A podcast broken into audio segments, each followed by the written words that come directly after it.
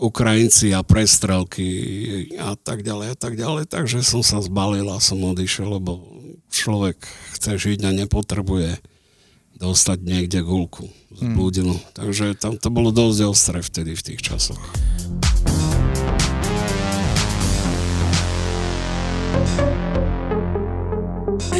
Dámy a páni, priatelia, eh, sledujete a počúvate ďalší podcast v rámci série podcastov, ktorý pripravuje Asociácia DJ a hudobných producentov Slovenská spolupráci so Slovenským ochranným zväzom autorským.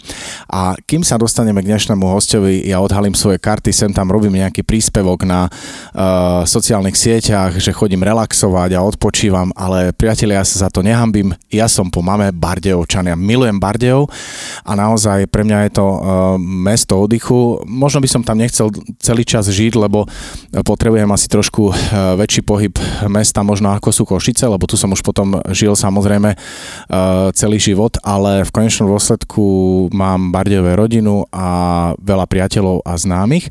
A práve oproti mne sedí jeden človek, ktorého ja celoživotne nepoznám, ale moji priatelia áno, Veľmi si ho vážia a tento človek zasvetil svoj DJský život hlavne v Bardejove, respektíve na, vý, na východnom Slovensku a ideme rovno na to, takže Peter Šot, vítaj. Ďakujem veľmi pekne. Veľmi sa teším, že si meral cestu. V tomto období máme samé kalamity na, na cestách. Ako sa ti cestovalo? Tak v celku, v celku v pohode išla cesta, dobre. Nebol problém. Peter, ty si harcovník e, v podstate stredného veku a naozaj si veľmi vážim aj v rámci mojich priateľov, ktorí ma dostali až tebe. My komunikujeme spolu už niekoľko mesiacov, respektíve už niekoľko rokov, ale bavili sme sa o tom, že prídeš do podcastu a máš čo povedať a my vieme samozrejme obaja, že áno a pre mňa je veľká čest, že nielen veľké mestá, ale aj tie mesta, ktoré možno majú menej obyvateľov, mali DJov, ktorí sa tomu venujú celý život, ktorí to nebrali ako hobby, ale ako vášeň.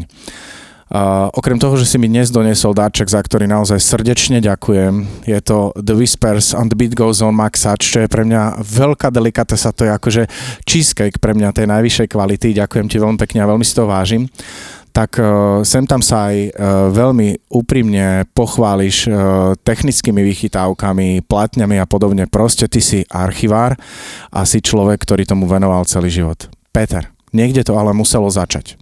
Prosím ťa, ja sa pýtam asi všetkých, pretože chceme aj zmapovať, kde bol ten impuls. Takže Peter Schott a jeho impuls, že ja sa chcem venovať DJingu. Kde sme? Kde to začalo? Tak v podstate to začalo v roku 1978 cca 79. To bolo kúpou prvého kotúčového magnetofónu, ktorý nám kúpil otec mene a mojim bratom. No keď sme ho chceli niekedy používať, tak e, špeciálne povolenie muselo na to byť. Keď sme Také rodinné povolenie. Hej, hej, hej, keď sme si ho zobrali bez povolenia, bolo zle. Potom už to začalo, sa kúpil ďalší magnetofón, e, radio tuner, začalo sa nahrávať e, všeobecne. Som využíval maďarské stanice, Petify, tým si ma zaskočil. Ty si mi to povedal teraz na kavičke, kedy sme si dali ešte taký e, naozaj fresh zahrievací rozhovor. Ja by som povedal, že Petufy sa Baďove nedá chytiť, že je to vlastne len južná časť Slovenska, povedzme po Košice, ale bolo to možné normálne, že aj severnejšie? Bolo to možné chytiť v určitých miestach. Mm-hmm. Tak e, sa bola taká dedinka Wimbark a pod Wimbarkom je e, sídlisko a v tom krajnom paneláku proti ceste, ktorá ide hore na ten Wimbark, sa to dalo pekne A tam chytiť. si býval? Tam som chodil nahrávať, nebýval som tam. A, a akože čo si bol vonku na ihrisku asi nahrával? Nie, nie, nie, nie, nie. U kamaráta som... Wow alebo on nahral mne a tak ďalej. Ja som jedine Poliakov vedel chytiť ináč. Uh-huh. To, to je zase také pochopiteľnejšie, samozrejme. Aj. A mali Poliaci takú tanečnú scénu v tých rokoch, kedy si to počúval, ktorá bola zaujímavá pre inšpiráciu napríklad? Tak mali, ten pán sa volal Bogdan Fabiansky a ten mal prehľad, mal vinily a stále aj ráno, keď vysielal, stále dal vždy celé veci, aspoň dve, tri čo človeka potešilo, keď si to celkom mohol nahrať a mm, inklinoval skôr k tým takým komerčnejším veciam, lebo vtedy okrem Itala diska a funku veľa toho, veľa toho nebolo. Klasické disko, to je jasné. Uh, okrem rády, Peter, kto ťa ovplyvnil? Pretože ja si myslím, že Bardejov a funky, Bardejov a disco sú naozaj dve diametrálne odlišné svety. A ty túto muziku cítiš, venuješ sa jej a hraješ ju. To znamená, impuls tohto štýlu hudby bol od koho? Úprimne ti poviem, že to bolo od človeka, ktorého si každý váži a každý ho pozná. Bola to Apom Egrim, Mm, ja ho nepoznám. Ja ho ťažko poznám. samozrejme, Ale nie, tak, samozrejme, že človek e, v začiatky to bolo, bolo Italo disco, potom až som sa presunul k tomuto štýlu, keď som to začal vnímať e, všetkými desiatimi, ako sa hovorí. Ale funk je pre mňa živel. Už mám teraz aj roky, dá sa povedať, ale stále to zbieram. Stále som nadšený z tej hudby lebo mi veľa dala a veľa mi dáva stále. Uh, Peter, uh, trošičku premostím, ale my sa vrátime ďalej. Naozaj, uh, ja viem, že si zberateľ par excellence a ja si o sebe, o sebe myslím, že som zberateľ. V platniach absolútne nebudeme sa to ani prekárať, kto čo viac, ale uh, máš zrátané tie svoje kúsky, čo sa týka platní, koľko ich môžeš mať? Tak orientačne to je aj s tým, čo mám v pivnici 11 tisíc aj nejaké drobné. Peter, uh, jedna vec je milovať muziku, druhá vec je uberať z domáceho rozpočtu. Sľadom k svojim skúsenostiam samozrejme, že milujeme to, čo na tých platniach je. Nelutuješ tú investíciu do tých dosák? Určite, určite nie. Určite nie. Ja som veľmi prekvapený touto odpoveďou maximálne, ale samozrejme my všetci vieme, že pre nás to je asi niečo, čo by sme nevedeli obísť a možno v tých časoch, kedy sme nakúpali v 80 rokoch alebo e, možno ty aj skôr, e, respektíve na prelome, tak e, dostať sa do takého obchodu s platňami alebo osloviť človeka, ktorý ti ich môže doniesť, tak už, už len ten pocit, že niečo je na ceste, bol asi famózny. Odkiaľ si zbieral tie dosky v tých 80 rokoch? Možno aj na prelome alebo v 90 tak e, v začiatkoch e, to bol e, nákup od Vlada Pichaniča z Košic, samozrejme, pravidelný Karol Kaľavský, Milan 105 kg krajčí, to bol základ. Uh-huh.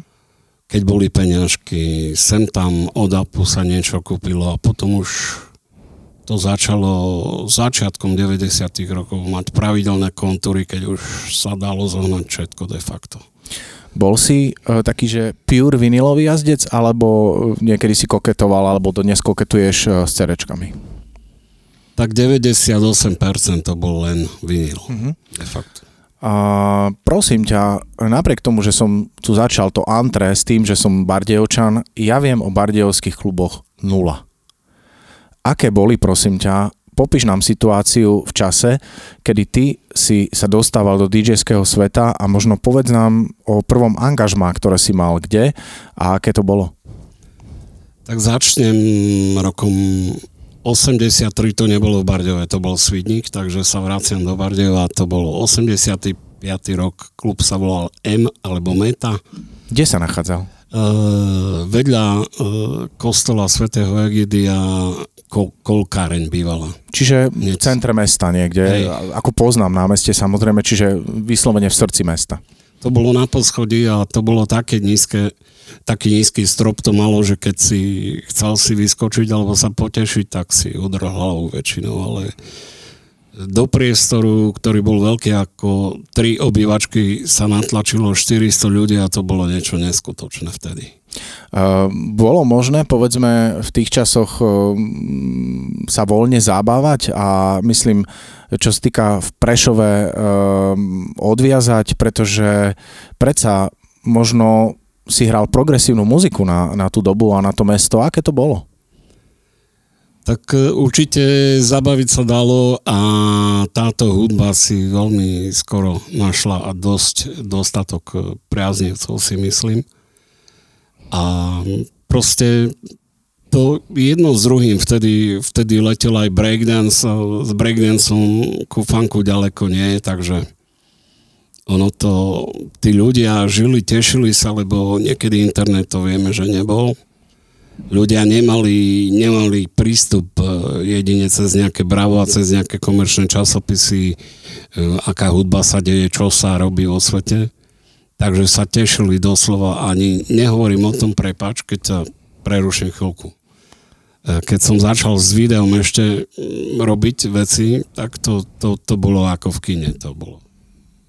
Silné to bolo proste. Viem si to predstaviť, ale iba predstaviť, pretože v tých časoch, e, ja som hm, hovoril aj pri rozhovore s Karolom Kalavským v 83. 4. Ja som mal 9-10, Karol Kalavský hral diskotéky pri nás, pri bloku v SKC, to bolo také, že kultúrne centrum a ja som len pozeral na to a počúval som tú hudbu cez balkón, bolo to počuť vonku, veľmi som sa tešil, veľmi som tužil tam byť a videl som tých ľudí, ktorí naozaj vo veľkých masách tam chodili a veľmi sa z toho tešili a vlastne aj v Košiciach, podľa mňa na celom Slovensku to tak bolo, e, tí DJ edukovali a e, naozaj ja sem tam idem hrať do Bardejova nejakú akciu a tak ďalej a viem, že to publikum je iné, dokonca už aj v Prešove to publikum je iné a bolo na DJ-och a dodnes je na DJ-och, aby to publikum poviem, aby im otvorili tie okná a, a dvere k novej muzike. Cítil si sa v tých 80 rokoch alebo na začiatku ako taký edukátor, ako ten uh, naozaj ten šíp tej muziky, že toto je nové, skúste to počúvať, skúste sa do toho zamilovať,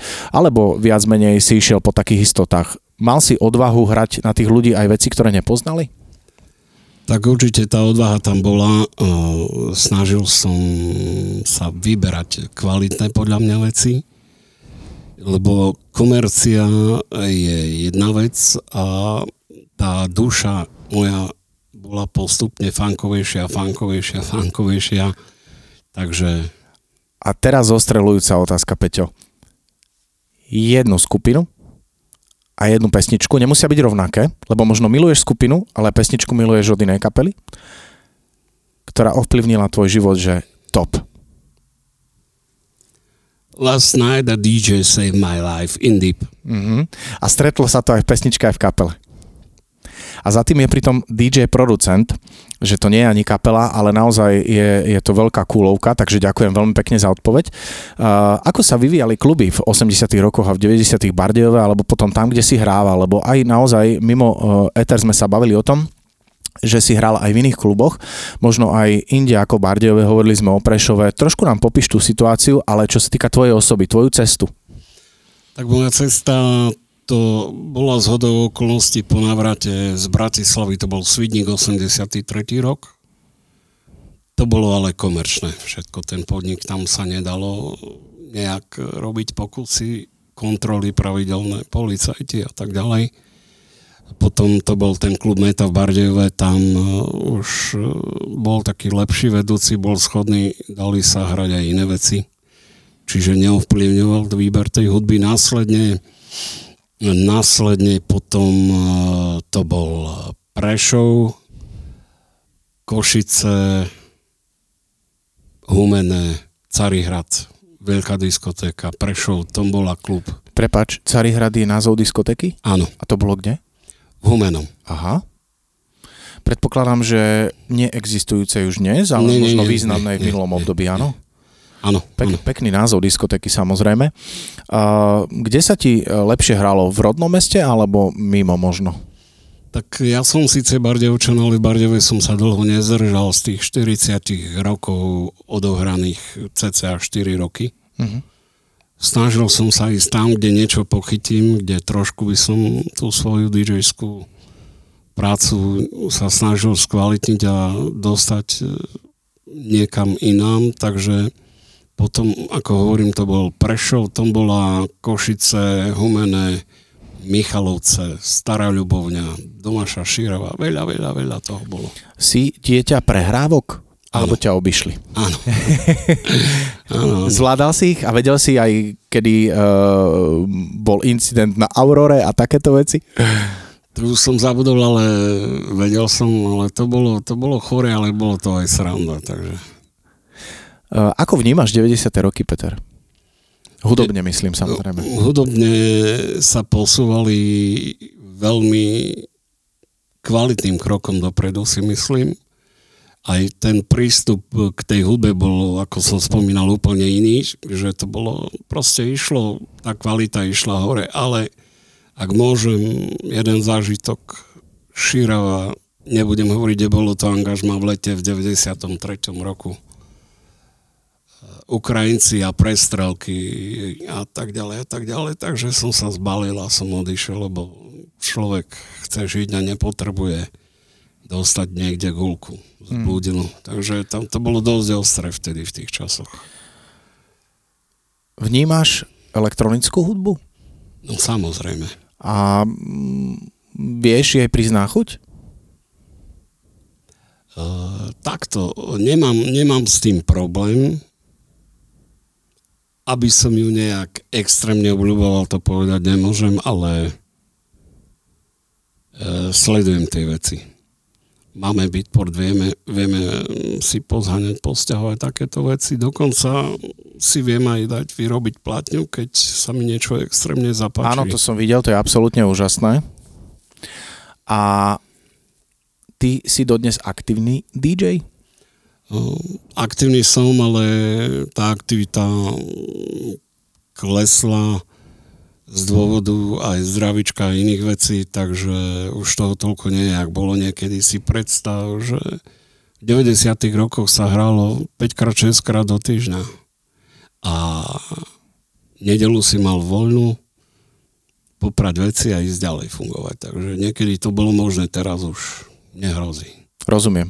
Uh, tiež to máme tak niekedy, to tiež som možno sa už niekedy vyjadrila a predpokladám, že aj v 90. rokoch, kedy dnes je naozaj relatívne dosť príležitostí, veľa DJ-ov, vtedy možno toľko nebolo, to mi hovorili aj tvoji vrstovníci a kolegovia, že DJ bol naozaj veľmi vychytaný, pokiaľ bol dobrý, hral veľa a aj Tibor mi povedal, aj, aj Karol, prezliekali sa v aute a vlastne naozaj išli uh, od jedného podujatia k druhému podujatiu.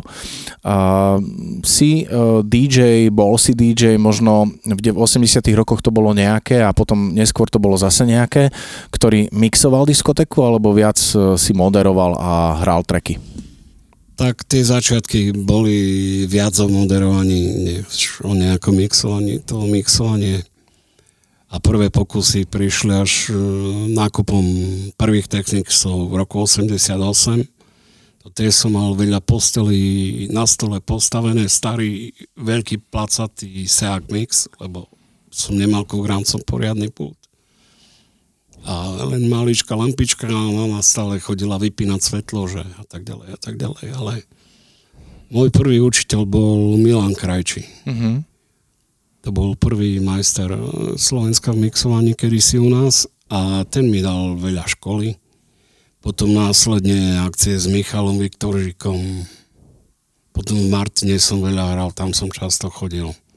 Michal Viktožík pre možno nezorientovaných je dnes frontman uh, roky kapely IAR a samozrejme takisto je DJ, moderátor a producent. A súčasnosť uh, uh, a hudba je podľa teba bližšia k tanečnému publiku, alebo niekedy to bolo tak, že lepšie, že dnes je to viac také spotrebné a vtedy, vtedy vlastne tá zábava bola viac taká emotívnejšia? Ja si myslím, že emotívnejšia bola určite, ale tá dnešná hudba si svojho klienta, ako sa hovorí, nájde. Ľudia majú aj špecializované kluby na určitý druh hudby, ale je ich zase nie tak veľa. Ale vedia sa tešiť aj teraz, ale ja si osobne myslím, že tá spontánnosť bola predtým o mnoho, o mnoho väčšia. A čím si myslíš, že to je? Tak ľudia majú viacej problémov, iný život, než bol predtým taký bezstarostnejší, by som povedal. Vedeli sa odviazať úplne ináč, úplne ináč žili. Keď môžem jednu vetu poviem, ak ti pred klubom ľudia stoja od 5. po obede preto, aby sa dostali, aby si obsadili miesto na sedenie, myslím ten Prešov a tom bolu, tak to bol iný pocit že to bolo veľmi, veľmi, veľmi silné a na to sa nezabudlo. Len škoda, že to tak skoro skončilo. to bol ten klub, o ktorom sme tiež hovorili, uh, že vlastne ho viedli Boro. Boro a Miško Džuňa mali Áno. techniku zariadenie toho klubu. A to boli... boli ľudia, ktorí prišli zo Srbska vlastne podnikajú dodnes na Slovensku hej. v tomto biznise.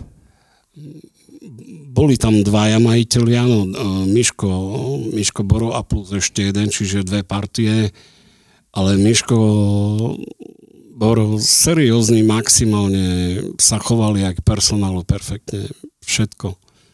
Ja som mal možnosť s nimi rozprávať s obidvomi a naozaj, kto ich nepozná, nevie, ale sú to veľkí profesionáli vo vedení klubu a priznám sa, uh, oni tak podvedome možno vedeli, ako sa správať ku zákazníkovi, ako má vyzerať koncept klubu a ja sa s tým trošku stotožňujem, čo poviem, ale naozaj myslím si, že dnešná diskotéka už vyzerá nejako inak, pretože oni napríklad aj v 90. rokoch, kedy bola v Košiciach Hacienda, bol to jeden dôležitý klub, ktorý viedli oni dvaja, tak dbali na to, aby sa počas diskotéky hrali sladiaky, pretože oni boli presvedčení o tom a čísla im to dokazovali, že počas sladiakového kolečka boli najväčšie tržby na bare, pretože sa uvoľnil parket a tí chlapí išli piť.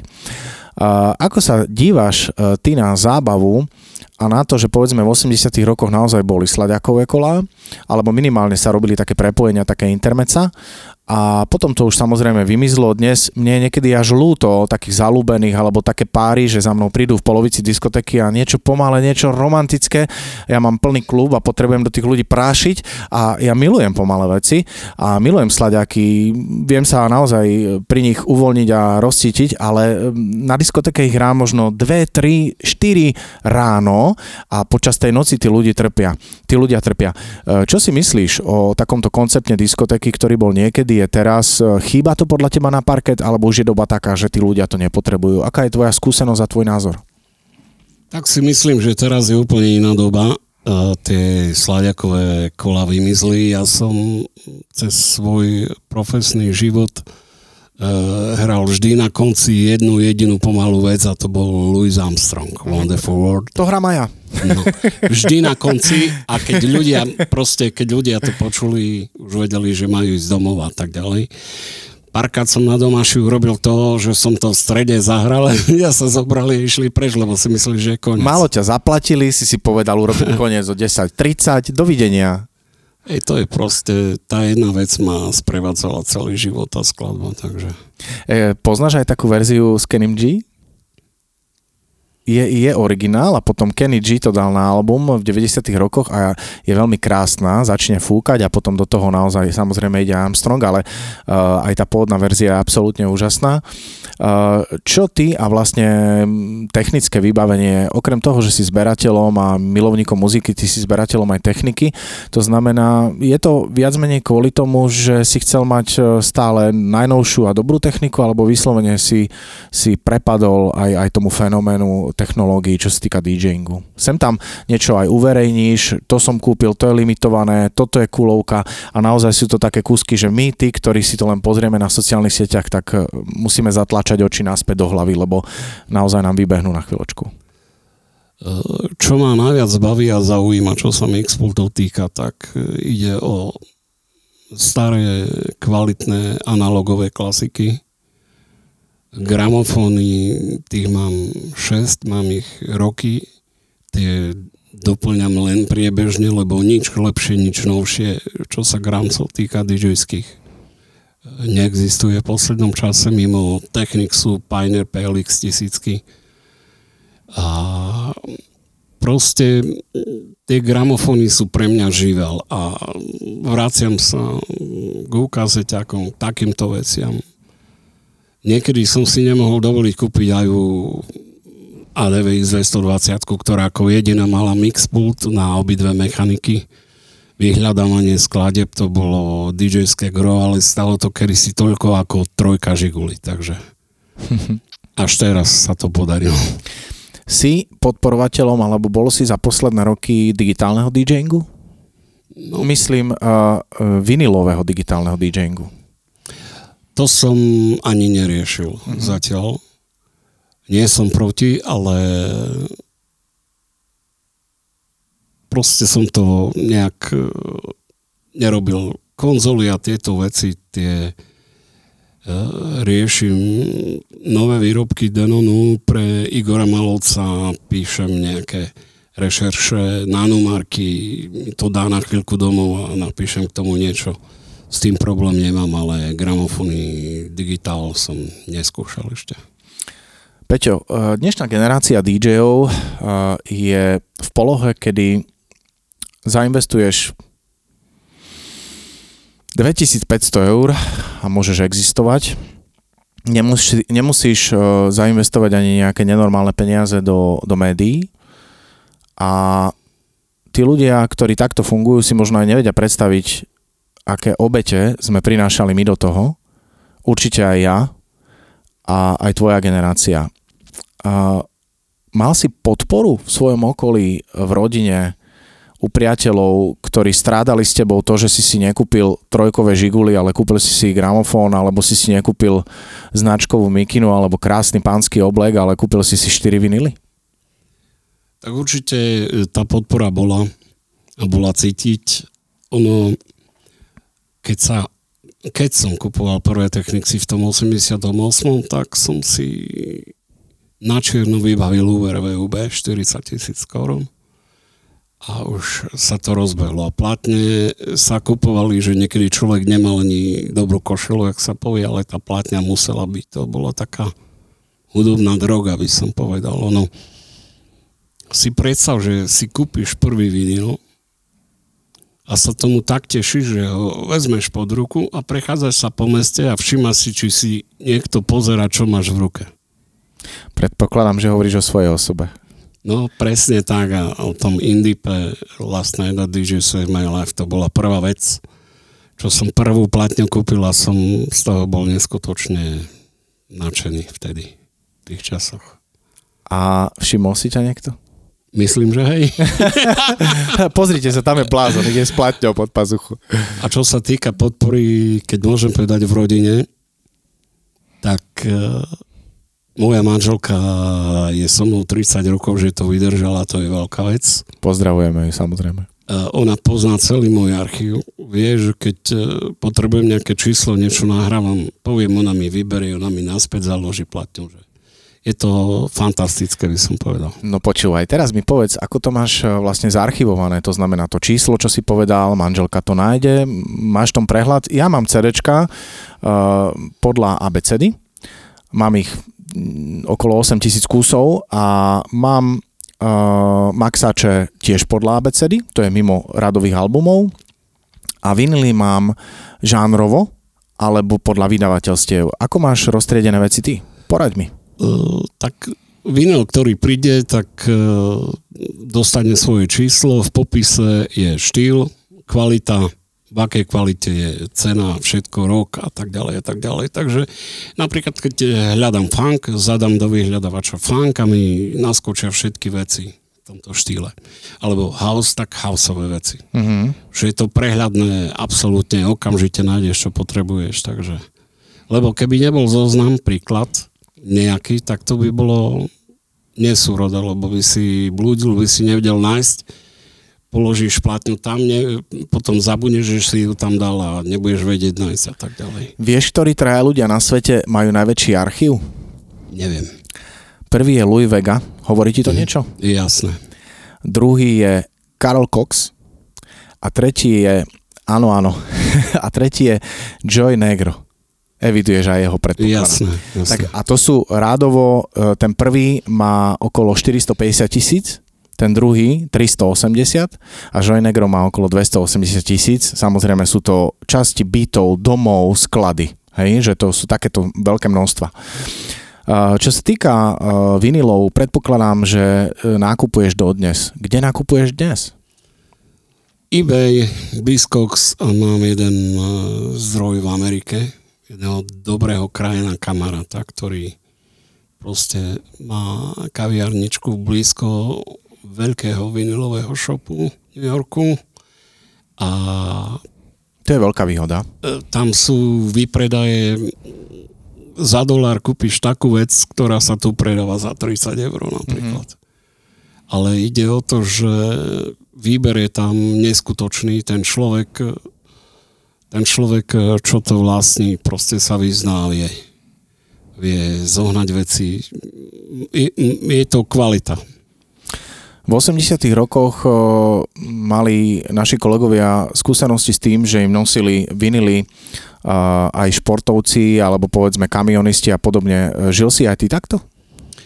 Uh, tak jeden basketbalista, ktorý pochádzal z Bardejova, hral v Bratislave, tak e, cez toho som nejaké veci, nejaké veci naháňal a potom ináč cez kolegov kamarátov a samozrejme, kto nebol v Budapešti a nenavštívil tie obchodíky zašité, tak e, tam to bola výhoda, lebo Maďari, oni si väčšinou nahrali veci, dali do obchodu predať. Áno, áno, to mi hovorili naši, aj Karol to hovoril, aj Tibor, áno, áno.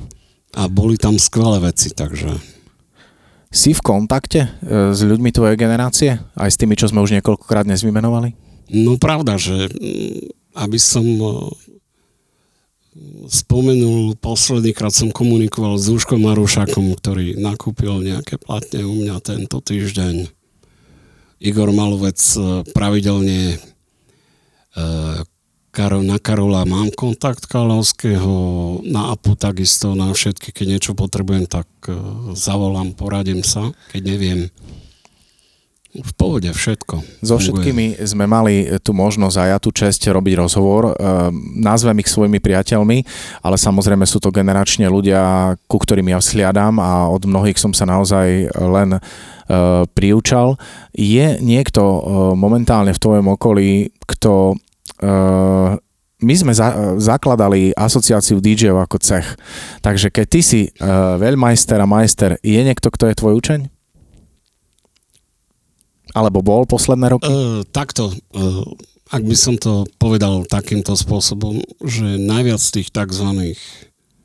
a nie učňov, ale chlapcov, ktorí sa zaujímali o DJing a chceli sa približiť ku grancom a chceli niečo sa naučiť to, čo som vedel ja, som rád poskytol, to bolo v Trebišove a v Michalovciach. Mm-hmm.